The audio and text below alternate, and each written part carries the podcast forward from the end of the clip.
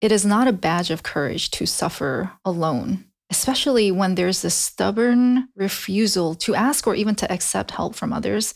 They don't want to be a burden to others. I get that. But to actually reject help, I look at that kind of person. I'm like, that is a person who refuses to learn.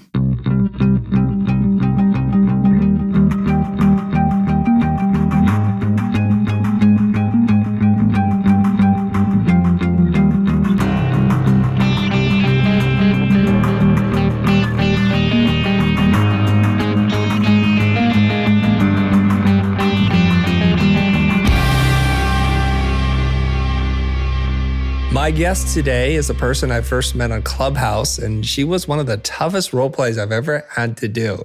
And she's reminded me a couple times since then, and that I said I would never work with you. And here we are, we're fast friends. It's a couple years later, and I'm delighted to have her on the show. So, for people who don't, who don't know who you are, Jule, please introduce yourself. Thanks so much for having me, Chris. And by the way, I don't remember it that way. You saying you would never work with me. That's oh. not how I remember this. I like I how you're already rewriting, the, rewriting yes. the story here. Probably. But anyway, hello everyone. My name is Jule Kim. I'm a life coach and an executive coach. Love to work with creatives and executives. And what is your story? Because you've taken many different career turns. And take me back to the educational thing where you thought you were going to do X, then you did this, and you've had a lot of turns in your life. So I'd, I'd love to hear a little bit about those changes.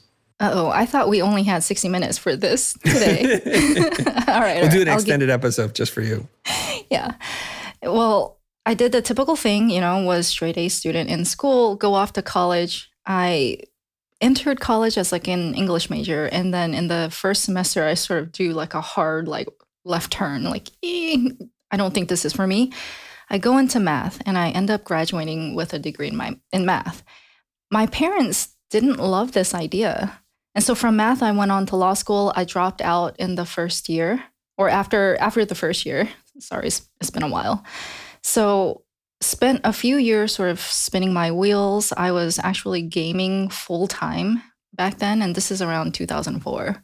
So spent like about two years just gaming full time, like competitively, and eventually get my first contract job working at you know various companies. So I've been an editor, writer. I've worked as a content manager at a company called Avvo. I then moved on to Amazon, was a product manager, also a technical writer, and then left to start my own business in photography. And that's where I spent about five years. And then from that point, that's when 2020 hit. I had just started to get successful with my business, was actually making more money than I'd ever made in my life. Whereas all these other photographers were, you know, saying, I have no bookings, my business is dying. Like these are real people who are struggling to pay their bills or even to, you know, get groceries. But I was I was okay. Like I was actually doing okay. But right around that time, I had a business coach who contacted me and she wanted help with her marketing. And so this is how I ended up going into coaching for myself because working with her, you know, I helped her with marketing, she helped me with coaching, and it was just it's just like magic. So working with her is why I went into coaching. There's one part here that you kind of just brushed over. You brushed over a lot, but professional gamer, I, I, didn't know that about you, or maybe I just forgot. What game were you playing? So I said I was gaming full time, but not professionally. I was gaming okay. competitively. Yeah, I wasn't okay. getting paid for it, but I was playing World of Warcraft, and I was oh. playing, you know, ranked games. Wow. And I ended up coming in like first or third on my server like many times. Like I was mm. in the mm. top 10 consistently for more than 6 months. Um almost a year I think. Wow. I think you were the the fantasy person of many gamer boys. it's like, oh my god, this is a person who loves gaming. That they play full time. This is incredible. Every once in a while, I see those influencers, these attractive women who play games full time, and they're very serious about. It. I'm like, damn, where were you when I was a kid? This is not like this is unfair. This is wrong. And I think it's all fabricated, but I guess it's not. Uh, no, it was definitely rare. And you yeah. know, don't get me wrong, the gamer community, it's it's hard if you're not a dude. I definitely ran into a lot of hate just for being a girl. People yeah. didn't want to play with me literally just because I was a girl. But I also did get a lot of love from just random guys. I remember once I signed into like a team server, it was TeamSpeak. I was joining a raid of, you know, all these guys. And then I say hello. And like the whole room just went silent. And somebody was like, Is that a girl? I think I heard a girl. well, it's dangerous these days because you can use those voice. Uh, uh, whatever they do, like they change your voice and pitch. You can sound like a British man if you wanted to. You can sound like a black person. You can sound like a girl. So it, it's a it's a phenomenon. Like when a woman enters into an, an arena dominated by men, and it, it's kind of an it's an anomaly. So some people think it's novel. Some people think it's just another day. So they just treat you like everybody else. And there's some weirdos who are super sexist and can't deal with it. And I think it's because it's an ego thing where you can you can lose to lots of people it's very painful to lose to a 14 year old kid. I, will admit that. I get pwned all the time on Halo. Their reflexes are ridiculous. I'm like, what are you doing? I didn't even know you could stand there. How'd you get there? And then you're dead. And then the other thing is like, oh, you got beat by a girl. You can't handle yourself. And so there's that part. So I think it's them preemptively saying, I'm going to suck and I can't handle being beaten by you, I think. Yeah, whatever it was, it was just, yeah. I, I, I didn't know how to deal with it. It was just so hateful. But yeah. Yeah. I'm sorry you had to deal with that. But I think, um, as far as I can tell, the, the world's changing. It's not like it's not a tidal wave, but it's starting to to move a little bit so that those barriers are being broken down. And I think it's super cool that it didn't matter what size, shape, gender you are. If you like to do something, you should be able to do it. Yeah. I mean, obviously, I can't agree with you more, but I do know that that's still the narrative a lot of people do cling on to. And it's, it's uncomfortable you got to face the reality that if you are someone who doesn't look like the other people in that yeah. field you're going into, if you come from a different economic background, you come from a different country, whatever it is, if you are different, it's going to be hard for you and you're probably going to feel uncomfortable. To think otherwise is just unrealistic. Mm, mm. All right. I was going to make a joke about who's this person called you more? because you're like, I can't agree with you more. So I'm just messing around. Okay, let's get into it. You you've gone through this crazy, crazy list and it's a stark contrast to my list because my list is like one. So you were a straight A student. You said you did the typical thing. Everybody, that's not typical. Not all of us are, straight A students, myself included. Okay. Jules just said, threw it out there like it's nothing. And then you went uh, to the, the, typical Asian thing. Okay. This okay. Is, this is what Asian I'm parents. Asian, but Asian tiger parents. Tiger parents. Okay. Yeah. You, you were a good um, tiger child, I guess, because you actually did it, where I was a bad tiger kid, something like that right? Okay, so straight A student, English major, switched over to math, finished school, started law school, quit that, dropped out, did gaming, editor, writer, uh, content per- producer, write, you know, photography, SEO, and now coaching. It's it's a little cray. It's a little cray. You you're you're Korean American, and I have to say, I saw this post. Hopefully, I don't get this screwed up. There's a picture of another Korean American. It's his first career NASA scientist, second career astronaut, third career Navy SEAL. I'm like, come on. You Koreans are just so overachieving. What the hell? I just barely got into art school and I just barely finished. Is it something about Korean Americans that are just built to be superior? Shoot, I, I'm not going to touch that man. I feel like it's, it's let's just say it's part of the immigrant experience. Yeah. I think that when you're an immigrant, you feel pressure to have to perform and to achieve because otherwise what did your parents sacrifice everything for and by yeah. the way you you are just so full of it okay you're talking okay. about these overachievers that guy with the nasa scientist i'm like dude that guy is on another level there's levels right there's yeah. levels this game he went to the next level yeah but but there's you you're you're as like as successful as it gets in many people's eyes like you have this business you've won freaking emmys it you've built a huge brand you've got all these followers it, you know, you're one to talk, is what I'm trying to say. Okay. Pot calling kettle black, you're saying. The, the thing is, I've done well just doing one dumb thing. Just keep doing the same thing over and over again and just do it incrementally better every day, every year. And it seems to be working out pretty good. So for someone like you, it seems like you can excel at doing whatever. So your big, I guess your biggest gift and your curse is you could do whatever. So what am I supposed to do? And for people who don't know, it's like Jules amazing at helping people with search ranking, SEO optimization, content marketing. And she could be very, very financially successful. And she's like, no, I'm gonna do life coaching. She just switches. And I'm just sitting here, when's the next switch coming? But we'll, we'll get more into that in a little bit. Okay, so you've gone through all these things. The question I have for you is what's the voice inside your head that says it's time for me to switch lanes? Again, take me there.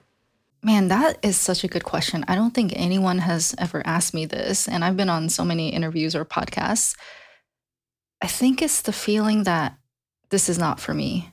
I'll reach a point where at first, you know, going into it, I think I'm like everyone else. Everyone else is like, got to make some money, you know, got to get good at this. And then I have to become established. I think we all go through this sort of trajectory when we enter like a new career. But then for me, I'll run across something and it'll either be like a moment of truth or, well, it's always a moment of truth, but it'll either be something that really shows me it's either this is just so not for me. What am I doing? Why am I wasting my time with this? You know, like I don't want to feel like a failure, right? So it's that much harder to just let go. But it's it's I would say the voice is just essentially like this isn't for me and I really hate this. So why am I putting myself through this? There's some things here and I'd, I'd like to like peel back this a little bit if we can. Which is I think whenever we do something new, it's exciting and then there's this part where we hate. We all hate it. it requires discipline whether it's exercise, learning a new skill, anything like that. It's then it's the the rigor to push through the thing that you hate, and and then eventually you get good enough that you actually love it. So what makes you so different? And then all these people who keep switching things and then start over at the bottom of the ladder again, or maybe you're all the same. I don't know. I think the difference is there are two different types of discomfort okay. that are on the table here, as far as I'm understanding this. Okay. Mm-hmm. So there's the discomfort when you start something new, we all really hate to suck at something. We universally hate it, right? Like, I, I don't think I've ever met someone who says, I love being bad at something. And so that's the first point of like critical mass. You have to learn to get through that. I'm not saying you have to love it, but you do have to learn to get through that, push through it somehow, maybe accept it, at least accept it, right? You're not good at it. You have to learn to accept that. But you also have to learn to accept that it is possible for you to improve. So I think one of the curses of the creative mindset is we all, or many of us, subscribe to the idea that creativity is something you're either born with or you're not. And when you think like that, you think that you either have it or you don't, right? So therefore, if you see yourself really being bad at something, you probably think you can't improve. And that was my biggest fear. I, uh, I never had that problem before until I entered photography. And because it was creative, that's when I fell into that pit hole. That secret fear that I had never let myself like actually voice was I don't know if I'll ever get better. Like I'm somehow so dumb, I cannot improve. But when I finally pushed through that, right? It, I would say the human experience, it is inevitable that you will grow and improve. It's impossible not to, as long as you try. So when you're asking me about the difference, right, between me and other people, I would say most people will phase out at that first time, like that first point of difficulty, which is facing that you are just not good at this. What I've always been through, like my many career like switches, is I was actually I would reach that point of being really good, and so I would reach a second point of having to decide: Do I really want to commit more time and energy to this? I've reached a point where I feel like I'm pretty decent so, you know, in law school, I drop out. My story is not like how a lot of people who drop out of law school is. I was actually in the top 10 or 20%. I requested my transcript because I was thinking about going back to law school maybe, you know, a few few years later. And I looked at my report card and I was like, "Oh my god, my grades are they were all A's." I was actually really shocked. I didn't remember that. And so this is the thing there's a difference between washing out because you don't even give yourself the chance to actually become good at it. And then there's a difference between making a choice where it's no longer about that, right? It's whether you actually want this. Are those the two differences there? Where the discomfort of sucking so much causes you to quit, as opposed to, you know, I'm good at this, but asking yourself the bigger question is this something I want to get really good at? I would say so. And okay. that's something you've probably heard of the zone of genius, right? Mm-hmm. So, for anyone who doesn't know this, right, Gay Hendricks came up with this excellent theory or model, whatever you want to call it. He says most people are stuck in their zone of excellence. Most people will spend most of their lives doing something they're good at, and they do not push on to do something they love and the thing they're actually meant to do, the thing that they can only do because that's their actual gift. We all kind of get mired in this idea of, well, I'm good at it and it makes me money or it makes you know it brings me something and it's really hard to let go of that It's um, it's a theme and a topic that keeps coming up, one that I'm very passionate about. And the more I kind of tap into this energy, this idea, the more I'm seeing it in different forms. Um, I think it was Picasso who had this quote says the meaning of life is to find your gift and the purpose of life is to give it away. So we're talking about the gift. You just mentioned the gift. And I think we, we put air quotes in the word gift right now because it means a lot of different things.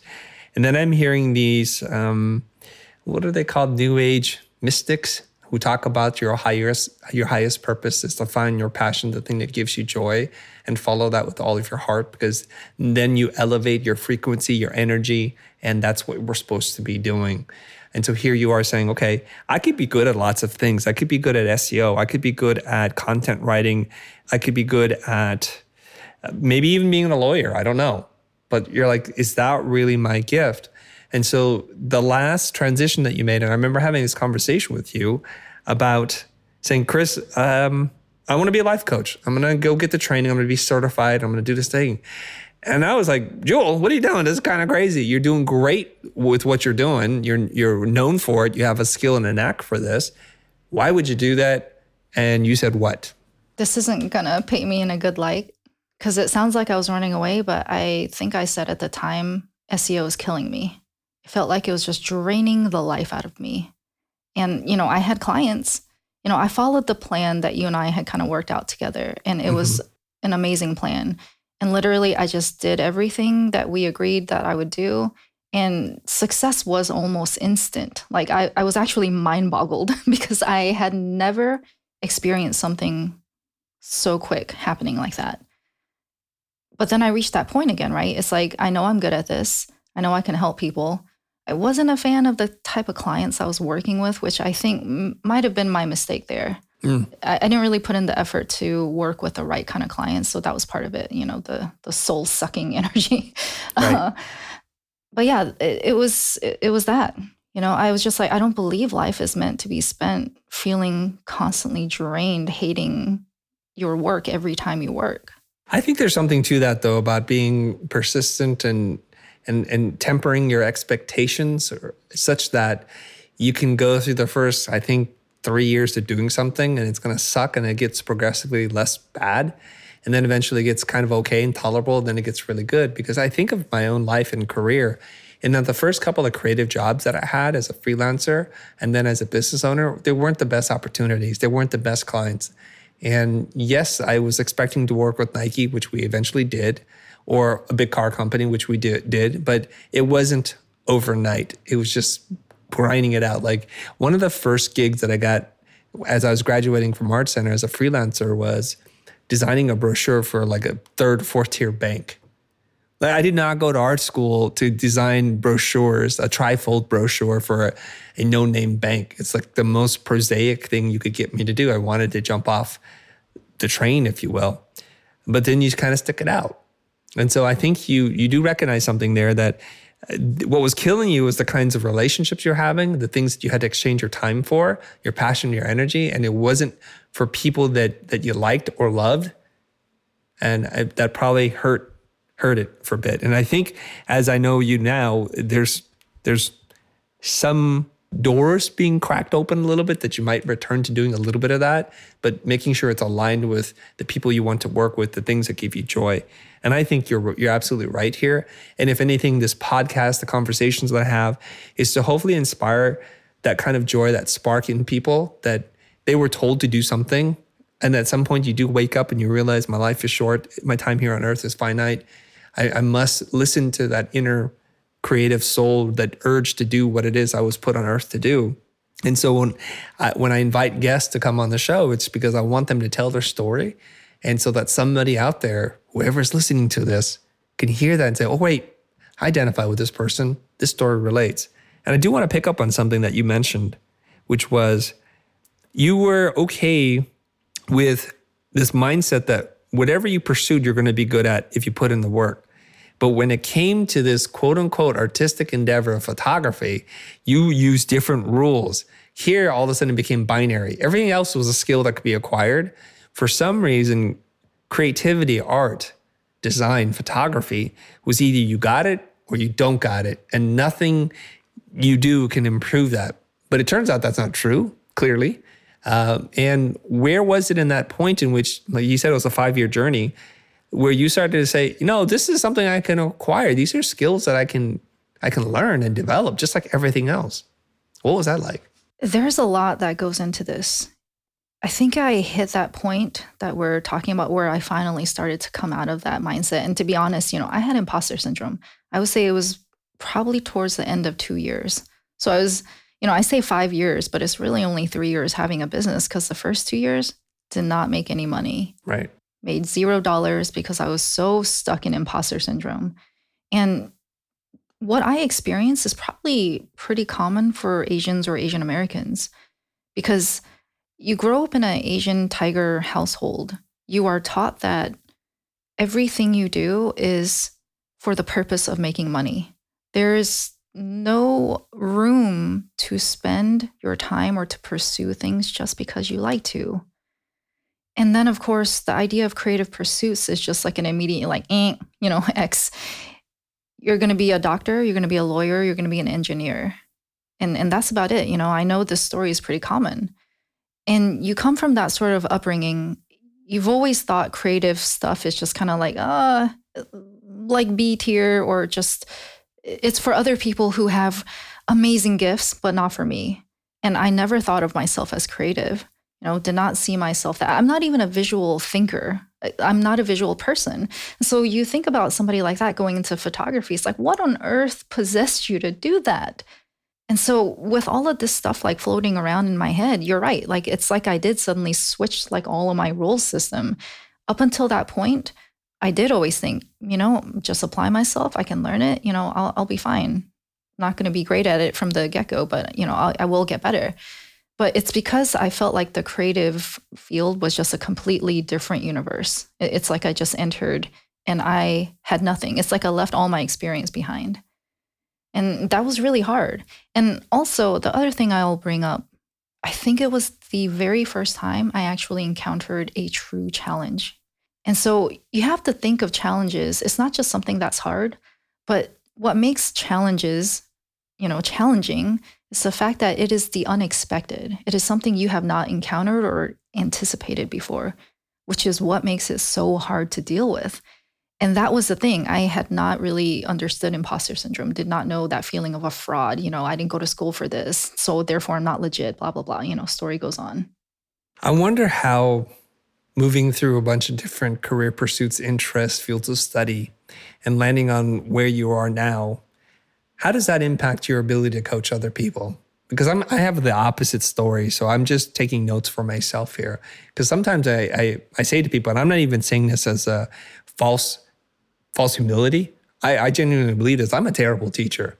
I really am. And some people are, no, we love you. I'm like, I'm glad you do. But I'm a terrible teacher because it seems to me like what I pursue just works out. And I just keep doing that. So when people aren't able to achieve and can't find that laser focus, haven't already tapped into their their gift, their zone of genius, that I'm like, why don't you just do it?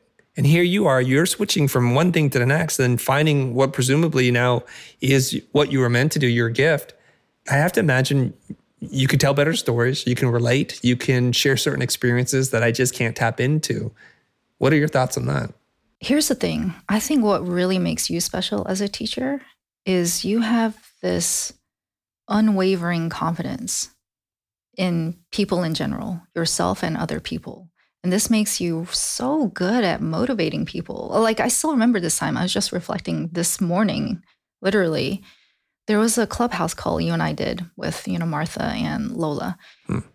And at some point in the call, you made this comment offhandedly. I know you don't remember it, but you said, just like Jordan, you know, sings it every time or something like that. And this was two years ago. I remember feeling very taken aback and a little bit like shaky, like again, that imposter syndrome, like, oh, I've got Chris fooled, or, you know, he's just seeing like the best part, like sometimes, and he thinks I'm better than I really am. But that's the thing that makes you special as a teacher. It's the fact that you just, you speak in a way that just assumes that person is going to do it and make it, and it makes the person feel like they can achieve it. Now, I think what makes me different from you is yes, because I've had such like a like wild variety of careers. I would say I've tried more careers than, you know, three people put together. Like uh, there's stuff I haven't even told you about. Like I used to be an Avon lady. You know, I've done the multi-level marketing. you know? there, there, are some pieces to this I don't enjoy. Professional skateboarder, maybe too. No. what was that? Professional skateboarder. It's like I'm trying to like figure out what career have you not tried. You know? I know it's uh, yeah. skateboarding. Not for me. Fell off, okay. bruised my tailbone. That was an instant, like, oh, lots of no. crying, screaming. No, not physically gifted. Okay. Okay. But yeah, I would say I've tried more careers than like three yeah. or more people put together. I think that is what gives me the gift to coach people because I literally have experience in so many different fields, and almost all of my clients are doing something that I've worked with or you know worked with something very related to that. Yeah. But overall i think it's the fact that i have gone through this pain so many times that's what really makes me able to help people see that it's not so bad. You will mm-hmm. come out you're not going to die you'll survive this and you know what? You're actually going to be better for it. And it's it's the fact that i have gone through so many career transitions that's the thing because we talk about career transitions as if it's a bad thing, like you don't know your own mind, you can't make up your mind, you don't know yourself. Mm, all of that was true. But here's the thing it's like every time you go through something you don't enjoy and you're able to be honest with yourself about that, the next time you do something you don't enjoy, you're able to be honest sooner. And so that painful learning curve actually gets shorter and shorter. Mm, okay. I think what's what's really cool that you can speak to that a few other people can. And I don't think it's an exaggeration to say you've probably done more careers than three people put together. If it's me, then eight versions of my lifetime, I still wouldn't have pursued as many things as you've pursued. But that you can recognize the behavior because you once lived it. And I think that's really a way to connect with people, to understand their pain and to be able to say like you know I, I i'm going to empathize with you for half a minute here. We're going to talk about this and then you all can connect where i'm like i don't get it. I just don't get it. Let's go do this and you know stop complaining. You know either do it or don't. I don't want to talk to you anymore. That kind that, of brutal coaching style.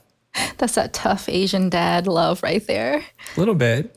You know the funny thing is we recently had a conversation with our friend nidhi tiwari on linkedin about uh, coaches, the good, the bad, and the ugly. And I think you were asking me like, what makes you a good coach? I'm like, I don't even know if I'm a coach. I've studied nothing. I've done nothing. I say I, I, I play a therapist on TV, and that's the level of which I've gone through. If you peel back the layers, like two layers deeper, there would be nothing there because that's as deep as I went. But surprisingly, people haven't pushed me there. And here you are, you kind of drop out for a little bit, which is kind of fascinating to me. Drop out meaning you're not doing client work, you don't, you're not going to take on any paying work. And so now you're going to pretty much live in debt while you pursue yet more training. So I'm going to ask you this question. I hope you don't find this to be insulting, but I do ask people who do this quite often. Are you addicted to learning? Oh, heck yeah, 100%. you know, in imposter syndrome, there are five types of imposter syndrome. And one of them is called the expert type. That is literally this. This is so many people. These are people who feel like they have to take all the courses, get all the education, get all the certifications, the degrees, and and there is, you know, and so I want to differentiate. There's addicted to learning because you just enjoy the the sheer rush and the thrill from actually acquiring new knowledge, new skills you never had before. Like there is a special joy to that. Yes. But there is a difference when you are using that learning or to go down the learning path as a coping mechanism because you cannot deal with the discomfort of really sucking at something or the fear of putting yourself out there, the fear of changing, the fear of becoming someone you have never been before, you know, to actually switch careers. I see so many people out there where they've been doing their current career for like 20 years, 30 years, and they really want to switch over. They want to start a business or they want to, you know, do something different and they're just sitting there getting course after course, more certifications. And it's like, when are you going to do the thing? It's like I went through the same thing, which is why I recognize it. You know, when I was doing photography, I told you two years making no money. That's not an ex- exaggeration. I was doing exactly that. I was taking all the courses, I was, you know, going to workshops. And at some point, my husband goes, When are you going to take photos? And I was like, Ouch, ouch, man. Husband of the year material. Mm. He's pretty good. I would say, as a partner goes, he's really good at sometimes telling me the thing that I have to hear. Don't want to hear it, but you know, Right. I got to hear it. I say that to people. We all need a truth sayer in our life, somebody you know that loves you unconditionally, but who's also not going to pull punches and sugarcoat things to say, uh, yeah, being a photographer means you actually have to go take photos, Jule. And you're like, oh, right, right, right. I just can't keep learning, right? I got to apply that. And you know, again, I, I like I tell you right now, if if we were twins, uh, born from the same parents and separated at birth, we could not be the more opposite. We really couldn't. So I find this fascinating to me because when I got into motion design, I was given opportunities to direct, quote unquote, direct commercials and music videos, and I don't even know what I'm doing. And what I did was I bought a camera. I just took 10,000 bad photos and then eventually I got good enough so that I can show up on set and said, let's change the lens to this and let's open up the aperture to that. And I'm thinking something like this. And I'm an anti manuals, anti coaching, anti, not that I don't believe in them. It's just my style of learning is you just give me the stuff, I'll do it. And when I'm stuck, I'll ask somebody. I just need like two sentences to like, what am I doing wrong? And then I'll figure out the rest. So it's kind of interesting where you you dive into it like for two years, getting training, all that kind of stuff. And I'm just taking 10,000 bad photos. We probably wind up at the same place in two years. Like we both know photography at that point, but it's just like, whoa, it's just different styles of learning. Oh, I see you shaking your head. Why are you shaking your head? Yeah, yeah. I, I would say we did not ar- arrive at the same point. You taking 10,000 photos, you probably got to the point like a year and six months before I did, or maybe Mm. even sooner. And so there is a study, like, right? I think it was with either photography or pottery. And the study has been replicated many, many times. Mhm. I know you know this story. Okay. It's where a professor starts a new class. It's the beginning of the year. And he divides the class up, right? The students randomly, half and half. One group of students is told they only have to turn in one final project, and that's what they're going to be graded on. The other students are told you can instead get your grade on just actually doing, I, I forget how many hundreds of, of things and turning that whole collection in. And by the end of the semester, he looks at the quality of the work that's come out and hands down, without exception, all the students from the group where they just turned in, you know, all the hundreds of photos, hands down, quality of work was better. So this is the thing. I think some people think that they're better at learning a different way. And I just, I don't actually believe that. It is impossible to actually learn something without doing it hands on. You simply cannot know if you haven't actually done it. You can try to think you know, but you really don't. You, you just shattered one of my beliefs, which is I watch a lot of mixed martial arts. I watch some training videos in self defense. I keep thinking, boy, if I get into a scrap on the street, I'm going to be all right. But probably that's just in my mind. I'm going to get punched in the face and lose a tooth or something. Uh, I'm not going to disagree. I'm not going to say anything. no comment. Time for a quick break, but we'll be right back.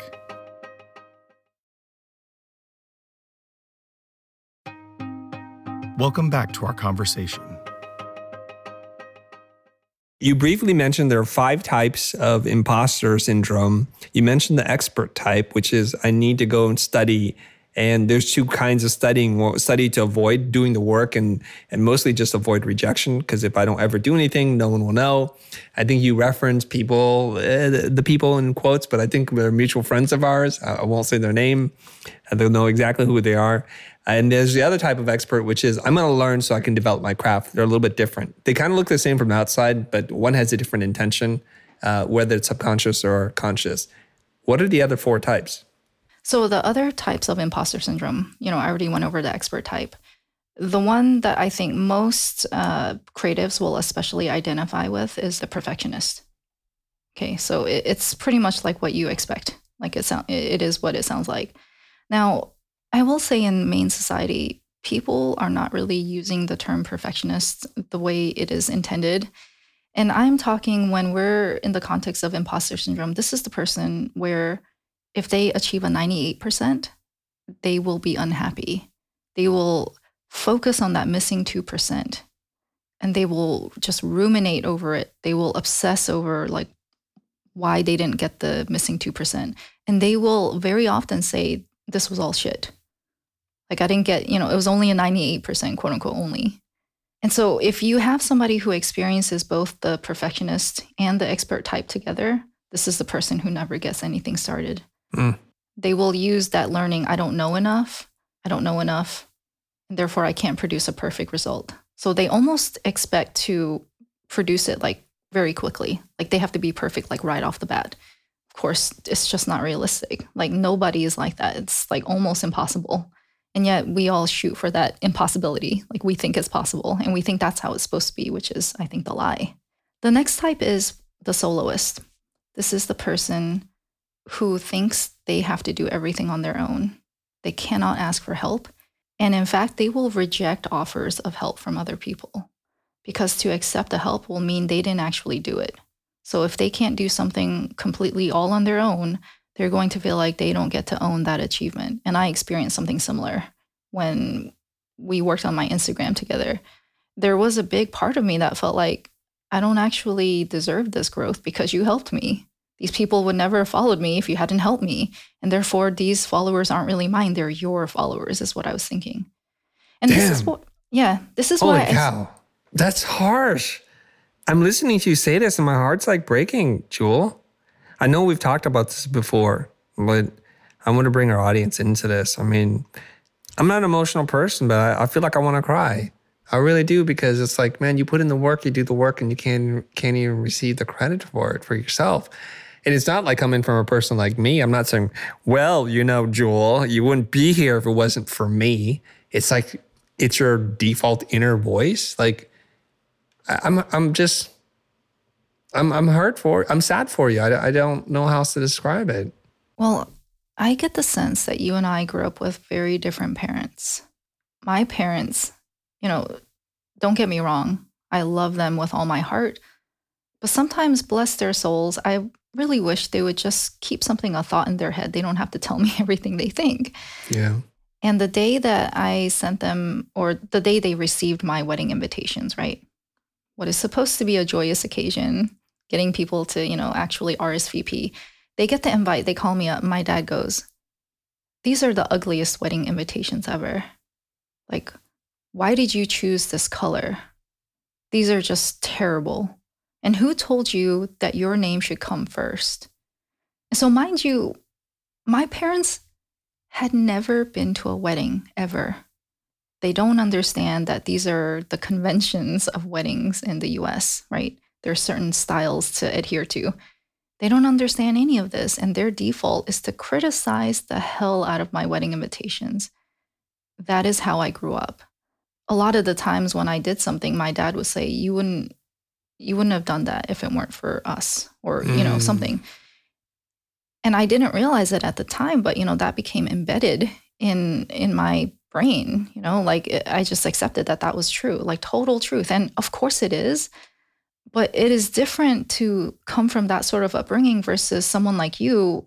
I think when I told you a little bit of how I was feeling, you told me like, "Hey, stop that." You know, I can ask people to follow you, but they're not going to follow you if they don't actually see value in you. You know, I can open the door, but the person has to walk through. And it goes on both sides of the door. And I think that's what makes it so hard is when you have that sort of critical inner voice, you accept so many things as true. And you think you don't deserve this unless you do it by yourself or unless you're perfect. You know, there's so many reasons. Like, why are we torturing ourselves this way? I think we're talking about the Asian American immigrant refugee experience, but I think there's lots of people who can relate to this. And if you're not, I'll, I'll use this opportunity to do a little public service announcement for, let's just say you non-Asian, non-immigrant types, where you're like, what? This exists. Uh, parents are terrible. Let's call the P- Child Protection Service.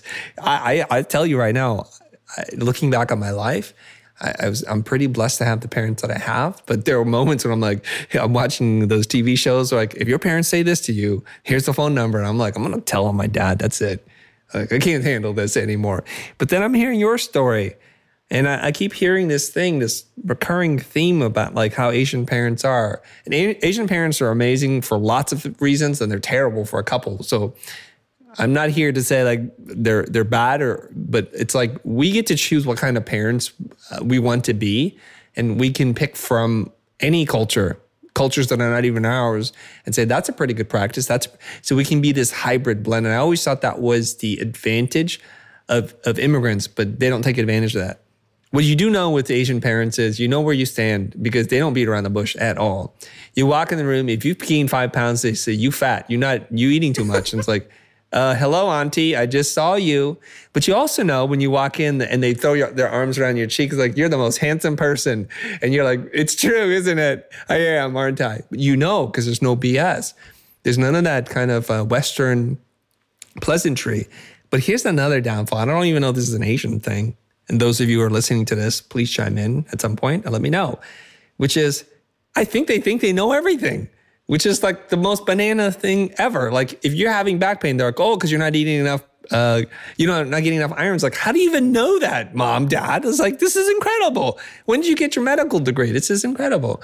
So here you are in the creative space, having gone to Western style weddings and understanding what you want, what you don't want. You're going to design this the way that you want. And then they're going to come in and opine about every single thing. And I, I'm going to ask for your help on this, but I suspect this is true. When you get 98%, you're like, why didn't I get that 2%? Obviously, in my opinion, it's not your voice. That's your mom or dad's voice. You come home with a report card, it's like, I got a I got a 3.8 GPA this year, mom, dad. And they're like, why isn't it at 4.0? You know your cousin has got a 4.2. They're not looking at for what you've brought to the table. It's like just what you're lacking. And so you download that default parent operating system and it could be crippling. Okay, now I've said my piece. Jule, as a person who studied this stuff, unpack that for us. The short answer is absolutely, mm. totally yes. And the way when I work with a client, if I see some of that coming up in a session, right, they're they're just wailing about the missing two percent. Yeah.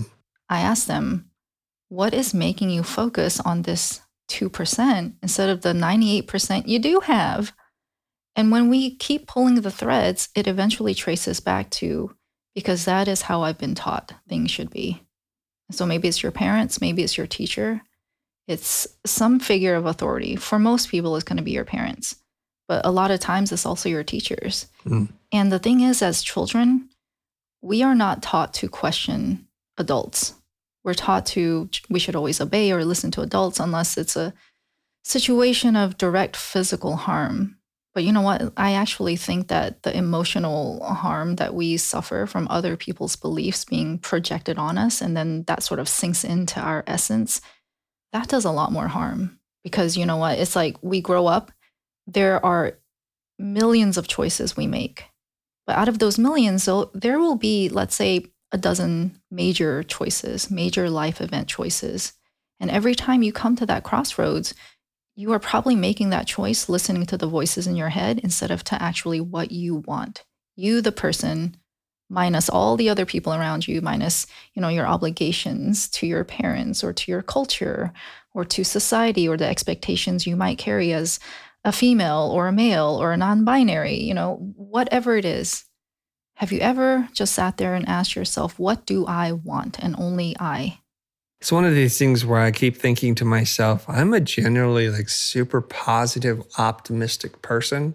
And anybody who wants to throw around their negative energy, I just like, don't keep your negative energy to yourself because you're raining on my parade and I'm happy to be the leader of my parade. And I think there's this expression about the definition of a pessimist versus an optimist, which is the pessimist finds a difficulty in the opportunity and the optimist finds the opportunity in the difficult. And and there we are. It's like it could be your teacher, your friend, a, a relative, an uncle, somebody is like always just, oh, that's not going to work. That's dangerous. Or what makes you think you can do that? And boy, it's like if you hear that enough times, you forget that it's not even your voice anymore, and you internalize it so much, so deeply that it starts to impact you. Okay, we've talked about the expert. We talked about the perfectionist, the soloist. What are the other two, Jule? The other two are the superhero and the natural mm. genius. Mm. So okay. I'll go over the natural genius because this is also, again, a lot of creatives. This is where you expect yourself to be good at something from day one, which makes no sense. And, you know, these people will sit there and be rationally intelligent about this when they're talking about other people and yet they hold those expectations for themselves. So, this is a person who starts a new career or a new field and they think they should already know everything. And I'm like, what on earth? How is that even possible? Like, that's not really possible. This is a person who starts a new job and expects themselves to know everything about how the team works, how the company works, how all the tools and systems work from day one. And then the second thing that's really unique to the natural genius type is they judge themselves on the speed and ease with which they acquire competence. So, how quickly and how easily they learn something or are able to learn something. And therefore, if something is difficult, what happens? They're like, oh, this isn't for me. So, they also tend to be the very early quitters because they have these very unrealistic expectations. Now, for the superhero type, this is the person who thinks they have to be everything. They have to be good at everything. And they have to be that person who is everything to everyone. And very easy way to sort of spot them is they think that they're going to be the ones who work the hardest. They may not think that they are the smartest or the most naturally gifted, but their thinking is I'm going to grind this out and I'm going to become better at you. It may take me a million years, but I will eventually get there. They're the ones who are usually last to leave the work office. They're the ones who hold multiple obligations where I would say the typical average person would be like, wow, that is a lot. How do you have so much going on? So they might be the PTA president, they might be the church leader, they, you know, and they're working a nine to five and they have like five kids you know, and they show up for all of their husband's work functions or vice versa. It's it's the person who thinks they have to be everywhere all at once. This person is the one who is most prone to burnout for obvious reasons. Right. But it is that feeling of if I'm not working, I'm not achieving. And if I'm not achieving, then I am not worthy or even I'm worthless. What am I doing with my life? And so there's an extreme tie to achievement they're not achieving, if they're not looking to their next goal. So this person will get a promotion and they're already over it like two days later. They're already like, what's next? It's kind of interesting because I'm I'm just double checking with myself like how many of these traits do I exhibit as the way you describe it. I don't think I have imposter syndrome, uh, or at least I don't have it anymore.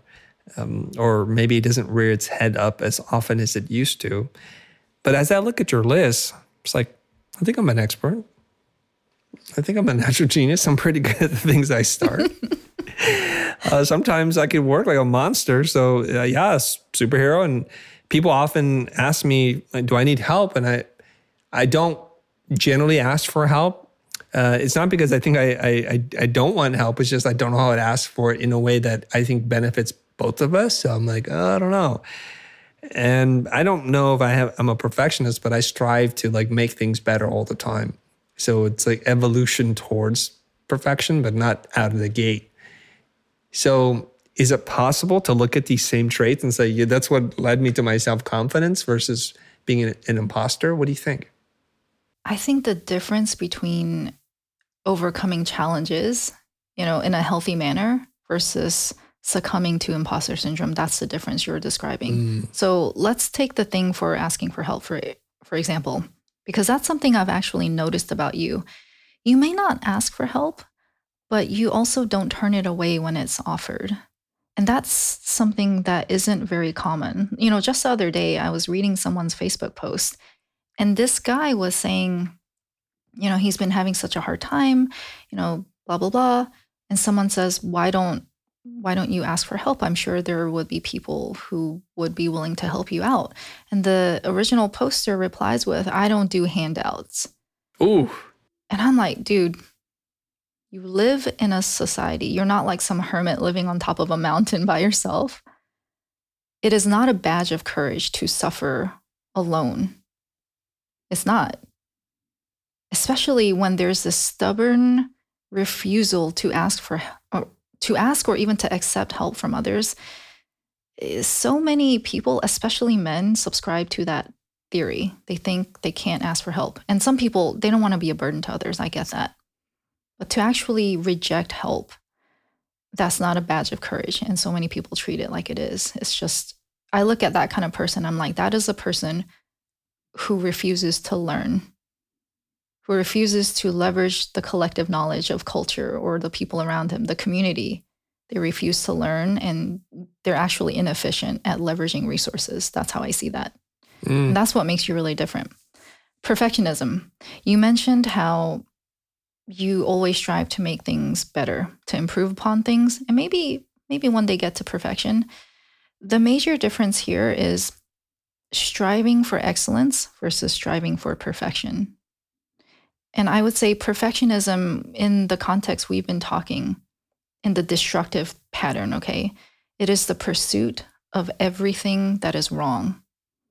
It is the pursuit of the worst within us, within what we do, and to never accept that it's good enough. Mm.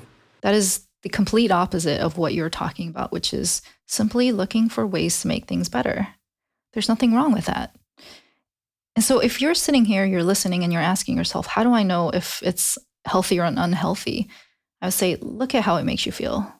Look at how it makes you make certain choices. As soon as you start to feel like something isn't good enough, or you're not going to take that next step, or you're not going to contact someone, you're not going to send this email, you're not going to post this thing to your website. If you feel small, if you feel like you're not good enough, that's usually a sign you're starting to veer towards the unhealthy side. This was just a, an elaborate ploy for me to fish for compliments from you. Appreciate you playing along. Well, you're the person who said you're happy to be the leader of your own parade. I love that, I by the way. So good. Yeah, I. I just draw you in. I, I think there's a, a quote here. I, I, I wrote it down from Jim Rohn. I'm going to butcher it, but it's it's okay for you to work hard for the things that you want while being happy with what you have. And I think that's the balance when you were describing it, where you can say, you know what, I can improve this website, but I did it and I'm happy with what I have. So I'm simultaneously ambitious and I want to be a world beater, but I'm also super gracious with myself to say, you know what, all right, that's what you can do with what you have, and tomorrow will be a better day, and and we're cool with this. And you know, I have friends um, uh, from different fields of expertise. And of course, they want to jump in there immediately say, Chris, you shouldn't be doing that. That's not good. I'm like, I know it's not perfect, but I'm working on it. Like, no, that's not that's not to your standard. I'm like, you don't know what my standard is. That's not to your standard. But I'm cool with this. I'm cool. If you want to help, great. Uh, whatever. But I'm I try not to let their their their critical voice, even though it comes from a really good place, to affect how I feel about myself. I'll give you an example. I'm not just going to say this, all right? I have very short eyelashes, relatively speaking. I don't have those thick, dark eyebrows. And if you want to be very expressive in camera, you need thick, dark eyebrows. And so I'm I'm at my dermatologist. I'm like, oh, does that thing work? They're like, what, this? And it's like a product called Latisse. I'm not being paid for this, by the way. And they're like, it does. Look at my eyelashes. I'm like, damn, you're saying from that? I'm gonna give you a box. And and I think they're like taken aback because I don't think most guys even care this much about like their skin or all these things. And then I, I've been I've been trying it out, you know, and then I, I go to my wife, baby, look at my eyes. And I'm blinking at her. I'm like, you notice anything different? She goes, No, you have something in your eye. I'm like, no, no, look at my eyes. Baby, look at my eyes. Anything different? And she goes, No. I'm like, you mean you mean my eyelashes aren't any longer? They're not. I can't even tell. I, I can't even tell myself. I'm just playing around with her. She goes, What are you doing, babe? I'm like, I'm trying this product. And she goes, You know, when you wear glasses, people can't even see it. So isn't it just a waste of your time? And I'm like, I just gave her a look. I don't say anything. And I just kind of walk away.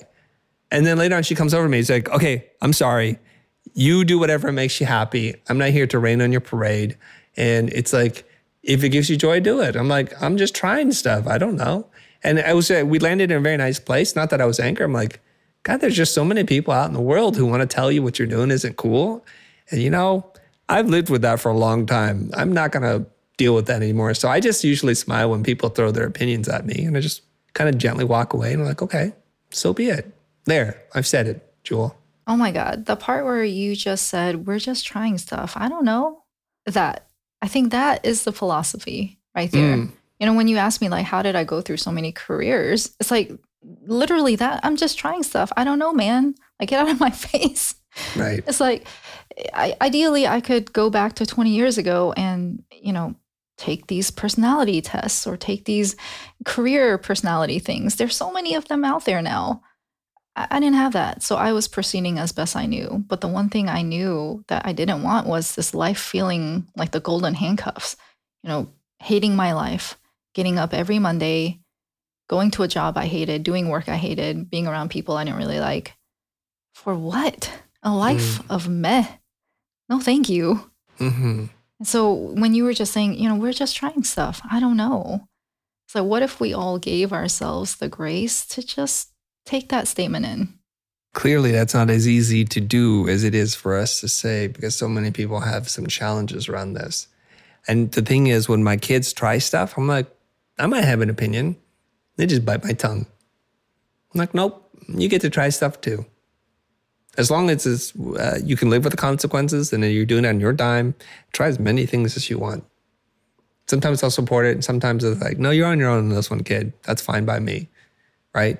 So I leave that open. Now, there's something that you wrote recently that I saw on social. I think it's time that we talk about this because I was saying, I was like fishing for a compliment. It's a theme of compliments. Like you, you wrote, how you receive a compliment says a lot about your the inner dialogue here. So I think in, in one of your posts recently or video, you said, okay, so if somebody says something nice to you, how do you respond to that when somebody pays you a genuine compliment? Take me through the, the concept and explain what you're talking about, please. Ooh. So compliments and how we take them ended up being a hotter topic than I ever realized. Mm. It's something super interesting I've been seeing I've been seeing on TikTok and on Instagram. And for whatever reason, most of us confuse humility with we should not be confident. Right? If we're confident, that means arrogance. Right? That's that's not the case at all. And some of us come from cultures where it's simply the norm to turn away a compliment, to deflect a compliment, or to turn this into some sort of weird like compliment battle. It's like someone says, Well, I like your purse. Oh, yeah, I like your hair. Well, I like your outfit. You know, it's very strange and ridiculous to me, but that's just how I grew up. So, one of the more subtle signs of imposter syndrome, this is it right here how you handle a compliment. So, if someone says, for example, Oh, you really, you did a really good job with that presentation Want you to look at what your reaction is. Is your reaction to say thank you? Or more likely, are you one of the majority of the people that says, oh, this, this was nothing. Oh, this, this was nothing special. Or you say, I had help. No, I, I only got this this good because someone helped me. And so that's why I had some of that difficulty with you helping me with Instagram. Oh, I only got here because Chris helped me. That was really hard for me because it felt so true. And here's the thing it's like something can be true. You did help me, like obviously you did. But what I was doing in that moment that was just so terrible for myself is I was throwing away all the work I did. I was throwing away the fact that I came up with these ideas. It's not like you sat here and wrote my post for me. It's not like you told me what to write about. I did that on my own. And yet I felt all of that was just in the trash, did not exist. And so look at how you take a compliment or even a gift. Same thing. You know, people feel like they accept a gift, and then what's the thing? They feel like they have to immediately reciprocate. So ask yourself, like, what kind of energy is that coming from? Is it, I genuinely want to give this person a gift just because I want to? Or is it because I don't want to owe someone something? And so, even the act of receiving a compliment or receiving, receiving a gift, if it triggers, I don't want to owe someone something, that's the thing to look at. And by the way, like the reason why I'm going over some of these examples, like I had help, um, I had connections. Oh, they just liked me. Those are all very like subtle signs of imposter syndrome. There's a lot of stuff to talk about here. I want to talk about the gifts. I also want to talk about the compliments. And then I'll get you to psychoanalyze it.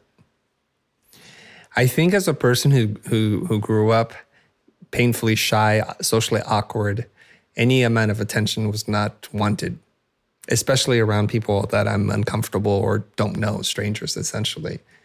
And so the first part of my life is somebody's like, "Oh, you're really good at math." I'm like, no, it's not even like I wouldn't say anything. Like, no, I don't want you to even look at me right now.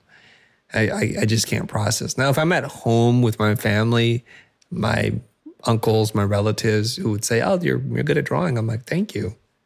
That was cool because I was comfortable. And so for me, it was just about my introversion, my lack of social skills, something like that. But as we move on in life, if somebody walks up to me and says, Your work is amazing, I say thank you. I don't feel compelled to say nice things back to them because I only want to say it if it's true. I know it's a knee jerk reaction. I'll just say thank you. Now, if if I can shed some light on what's going on in my brain, I would say it's data, it's somebody's opinion, and I appreciate their opinion, and it was said kindly to me, but it's just data. I already knew before they said if it was good or it was bad. There's a few times in which it's in the gray area where I'm like, is it good? I'm not quite sure just yet. So when people say to me, it's good, that's just confirmation for me. It's confirmation bias. It's like, oh, yeah, I, I'm pretty sure it was. And if somebody says it's bad, I'm like, yeah, yeah, I don't think so. I think that's your opinion. That's okay. You're allowed to have it. Said it nicely, I appreciate it. If you said it meanly, it's okay too. It's just data. Um, so uh, what what is going on uh, with me and how I'm processing that in terms of like how it maps out with what you've observed? Let's say you're the control. Okay. Okay. Um, but control as in this is not how okay, I, I should not call you the control. Never mind that. Let's say you're this other category of people, which unfortunately I would say is far in the minority. The thing that you are experiencing or you've gotten to this place is what you just said. You already know. You see what you do, and you have already made up your mind on what that thing is, whether it's good, bad, or neutral, whatever it is. You have made up your mind. You've decided that this is your assessment. And that's what's going to matter most. Sometimes you have these situations where you might not be so sure, but that doesn't seem to be your norm. And you said you know before anyone even says anything.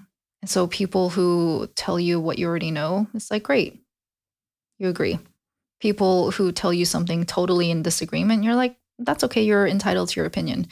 I would say that's probably one of the healthiest responses to have to these kind of situations because what you are not doing is seeking approval or validation from people outside of yourself. And at some point in your life, you have learned to give these things to yourself. And you're kind of like a closed circuit, right? You have everything. You're you're this self-sustaining ecosystem. And therefore, you can allow other people to be who they are because you don't actually need anything from them. What happens for most people, especially creatives, they create something, they take a photo, they design a website, they create a logo, whatever it is. And then they go and ask people, What do you think? What do you think? And they're kind of like that weather vane. You know, if the person says, This is amazing, you know, then they're pointing in one direction. But then they get two people who are like, God, this is garbage. What were you thinking? This needs to be fixed. This needs to be fixed. You know, that needs to be changed. This color selection, horrible right? Then now they're pointing a different way. And here's the really funny, special thing that makes us a human is you can have a hundred people tell you this was amazing. And if you get even three people telling you this is garbage, it's like all the hundred people did not exist. And it's because you have not learned to be confident in yourself. You have not learned to meet your own needs. So you constantly are looking to others to meet those needs. You're looking for that validation. I'm going to say this, and it's probably dangerous for me to say, but I'm going to put it out into the universe. I, I do get a lot of feedback from the posts and the videos that I share. Clearly, not all of it's good. I generally pay a little bit more attention to the negative stuff, but not for the reasons in which you think. So people who say, "Oh, inspirational post, love the way you think," it's like I don't know what else to do with that. There's nothing left to learn. So when somebody's like, but Chris, you didn't take into consideration neurodivergent people. I have autism, blah, blah, blah. And there's like, I'm not trying to rain your parade, but it misses these points. I look at those as fantastic learning opportunities. I'm not feeling less than myself, but I'm looking for like, oh, there's an opportunity to improve. I can do this. I can consider this next time. Or somebody's like, oh, you're just blabbering on for the first five minutes. There's no value there. Another person would be destroyed by that. I'm like, I guess we could get to the point quicker. Maybe there was a little bit too much setup and the internet wants it a little faster, maybe. And if I see that happening often enough, then I'm like, oh, clearly the the that vocal minority um, represented by more than just one angry person. I was like, there's something there. I think they just want me to get right to it. Or maybe in this thing, I'm using too much bombastic energy and it's just throwing off my introverted friends out there. And so, yeah, I got to be sensitive to it. I'm going to tune in. But it's not a reflection of my self worth or my self esteem. It's just, hey, there's more data. Some people don't like lemon um, creamsicles. And I'm like, okay, we should probably make fewer of them and more of the vanilla ones or whatever, or the mint chocolate chip ones, because it seems like a lot of people like that. Because I'm in the business of making things that people want to consume. And so I just throw it out there that the constructive feedback, and sometimes it doesn't come packaged really nicely. Uh, I'll say it that way. I actually do spend more time either responding, thinking about processing, or asking clarifying questions. And people think I'm trolling them. I'm not trolling you. I'm just trying to find more information from you because I think there might be something in there. If there isn't, there isn't, and it's fine. What are your thoughts on that, Jule? I think it's mostly that data perspective that you're talking about. Okay, there are two things. One, yes. the data, right? Yeah. When I said, or you said you're looking at data and it's just all data, you have managed to separate the facts of what's actually happening and then to try and take the useful pieces without making it mean something about you. This is where mm. most of us don't even realize we're doing that, right? We're we're equating what we produced or created with our self-worth. You don't do that. You're like this is just something, you know, I worked on. Data, yes. So remember I said if you've got 100 people telling you something is awesome, you've got like 3 people telling you it sucked, you're not looking at the data. You're only like looking at the bad data. And the second part of what you were just describing, people think you're trolling them when you're just asking questions. It can sound like a dumb question, which is why they think you're trolling them. And sometimes I get that reaction too when I ask right. someone, like, you know, what was it about that that made you so upset? Right. And they look at me like I'm crazy or they start to get angry at me. I know you've had that experience too, but it's like, really, what was it about that? And when they can come out of that, like the grip of emotions and actually look at that, like, what was it about that? Was it the look? Was it because they thought, you know, they were being mocked? Or was it just how they felt and actually had nothing to do with what the other person did? And if we can start to get at the actual data, I would say, you know, you will take a huge leap towards you feeling healthier about yourself, you feeling better all around because now it's not all about you. Like it never was about you. And I think that's the thing that we fail to understand as people. Something I learned from my business coach, uh, Kier McLaren, he told me this because we had a couple like rock star creatives in our company. And for some reason, I couldn't figure out why they created so much drama. And I'm an anti drama kind of guy. I just want to go to work, uh, be inspired by the people that work, and to try to do our best every day and knowing that some days are tough, some days are good, and, and we're okay with everything in between. And what he told me was people who grow up in families that are toxic, that have a lot of drama, they feel uncomfortable around environments that aren't like that. So what they do is they recreate those same uh, situations, the drama, the toxicity, so that they can feel at ease because it's something very familiar with them and there's very real tangible things. It's not some like imagined thing that I, that I would have. So I start to understand that. So they create that kind of energy. So I kind of think about that a little bit. So when somebody is in your comments responding to your TikTok video with so much vitriol it's like I think they grew up in a place where that's what was normal. Like some cultures like to argue and yell at each other and that's a term of endearment. I don't understand that myself but okay and so when you do not respond in the way that they're used to, it's very dysregulating for them. They get even more upset because they're expecting you to yell back so that they can then go back and forth with the banter with you. But when you say, um, help me understand what you mean by this. Can you expand on this? What part of this are you referring to? Or do you do you think the opposite is better? Because I'm just trying to get your perspective here. And then they just lose it. They go nuclear war on you instantly. Or more often than not, at least with me, they don't respond at all. They just shut down because they don't know how to respond. And so I don't mean to shut them down. I'm like, what do you really mean? Tell me. Is there more to this? Because I'm just trying to get more data. You said you don't like it, but is it the color? Is it the tone? What is it about it that you don't like? Because I'd like to improve, but for them, it's a foreign language and they don't know how to process. Eh, Do you think it's something like that, Jule? Oh, absolutely. Mm. If you have grown up in a place, and I'm going to make this like a super ridiculous example, okay? Actually, not a super ridiculous example, but you know how I visited London recently. And for the first time in my life, I saw a black swan. Now, imagine if you've only ever seen white swans, which I think is true for a lot of people actually. And then you see a black swan and you're like, that's not a swan. There is no such thing as a black swan. Right? It's simply what you have seen. If this is all you've ever experienced, then yeah, that's how you're going to react.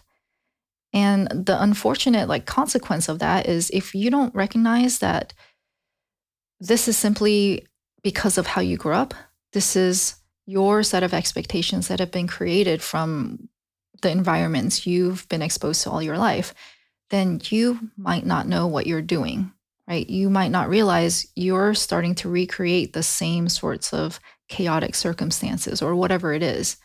And then you're going to start mapping some sort of intent to the other person's behavior, right? So if you're used to a family that always screams and yells at each other, and then you come across somebody, you start dating someone who didn't grow up like that, and you start scre- screaming at them, and they instead say, I need to cool down and I'm going to, you know, take some time to myself. What ends up happening a lot of times there is the person, the first person thinks that other person does not care. Right. They feel ignored, they feel dismissed, and they feel like that other person doesn't love them because that other person isn't responding the way they expect them to. I know I can talk to you about lots of things, and I, I think everybody who's been on this journey with with me on this conversation, it's like it's kind of like a it's like a warm blanket on a cold day talking to you. It feels very comforting. Um, and I know you're you've got some exciting things coming up. This affirmation deck that I got an opportunity to take a look at. What is this all about? How did this come to be? And and tell us if we want to get our hands on this. What do we need to do? Oh my gosh, warm blanket. Okay. I'm going to say, remember, I told you your voice is like a buttery croissant. I bet a lot of your listeners would agree here.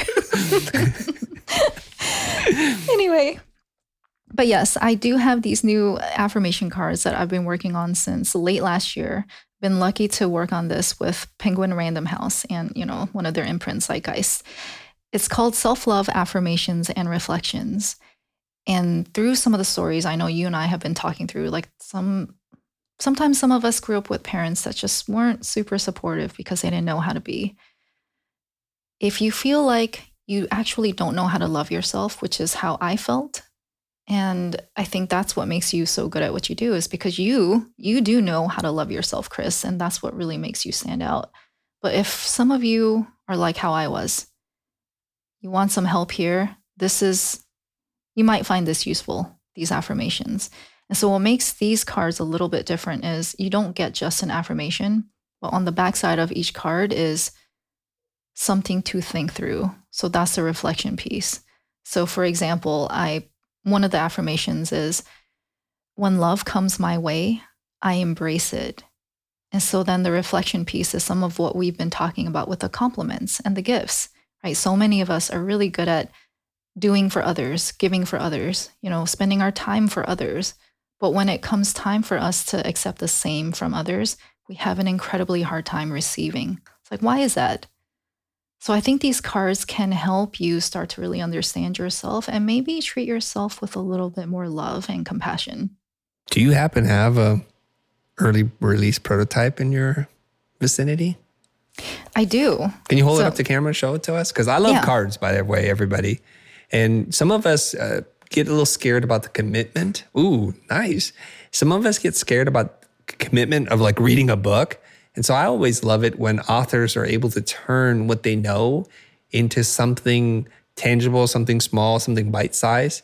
So Jule's holding up this beautiful box. It's a black box with some kind of floral print design, but uh, kind of very neutral in terms of its gender. I, I love it so far. It, it's much bigger than you would think. It's not playing card size. It's probably four times as big. So can you pull, Yeah. hold one up, show us? Here's okay. one of the cards. Okay. I'll show you next my face. It's basically like the the size, size of my a person's face. face, or at least Jule's face. Okay.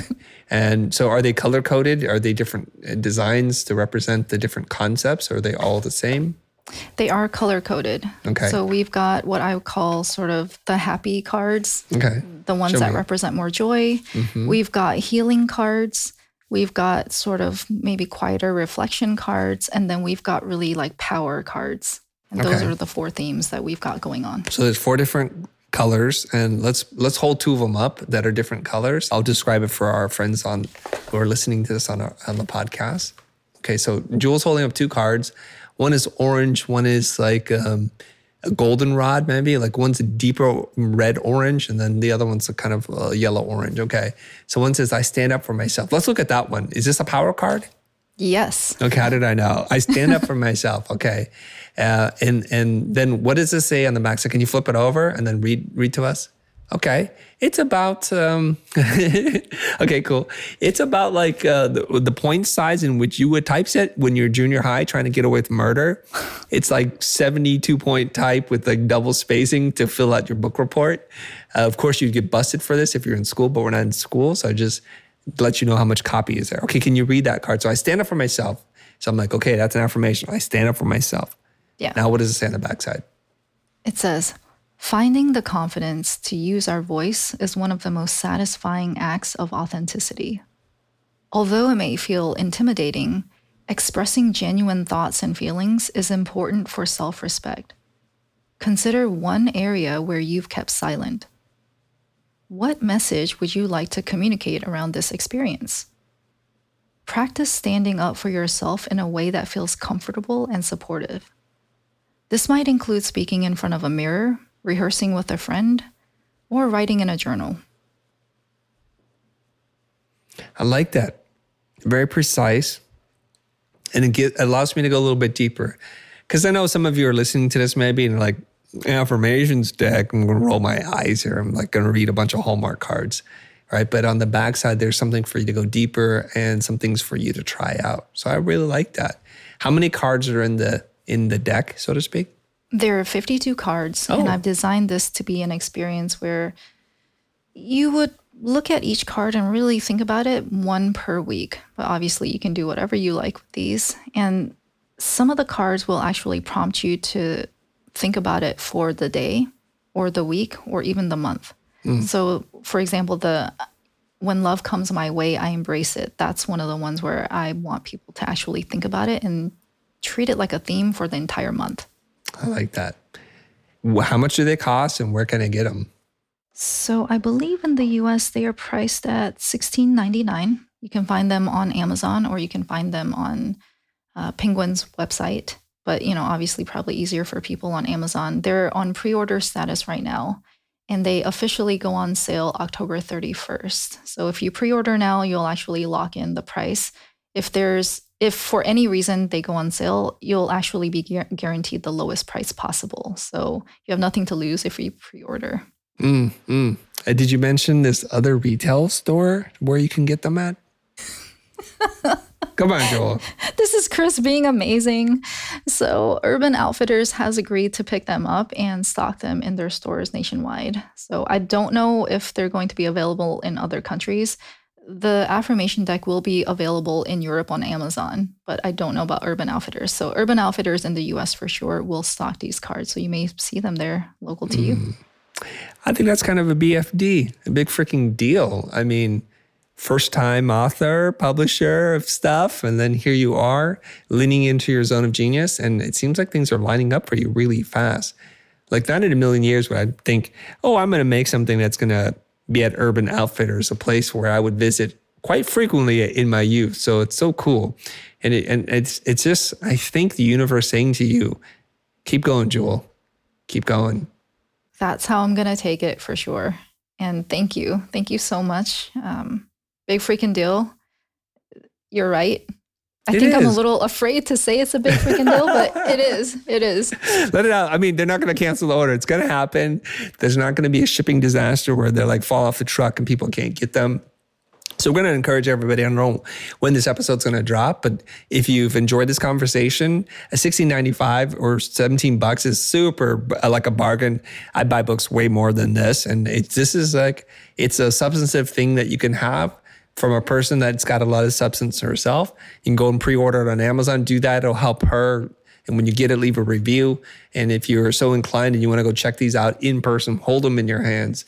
Uh, wherever they're available, Urban Outfitters and probably other retail locations to be announced. Uh, Jule, it's been a real pleasure talking to you today. Uh, if people want to find out more about you and get into what it is that you do, maybe they need a life coach. Maybe they want to check out your Grammy Grams or your your TikToks. Where do they go? My handle is at it's Jule Kim, so ITS Jule Kim on both Instagram and TikTok. And if you want to look me up on my website, seattlelifecoach.org. Thank you so much, Chris. You're welcome. I just want to spell Jule for the people who don't know how to spell. It's J U L E. It's not J E W E L or something. It's J U L E, Jule Kim. If you can't spell Kim, we're in deep trouble here. You're probably not our audience, anyways. thank you very much, everybody, for listening. And thank you, Jule, for sharing your journey, for being so transparent. And I wish you continued success.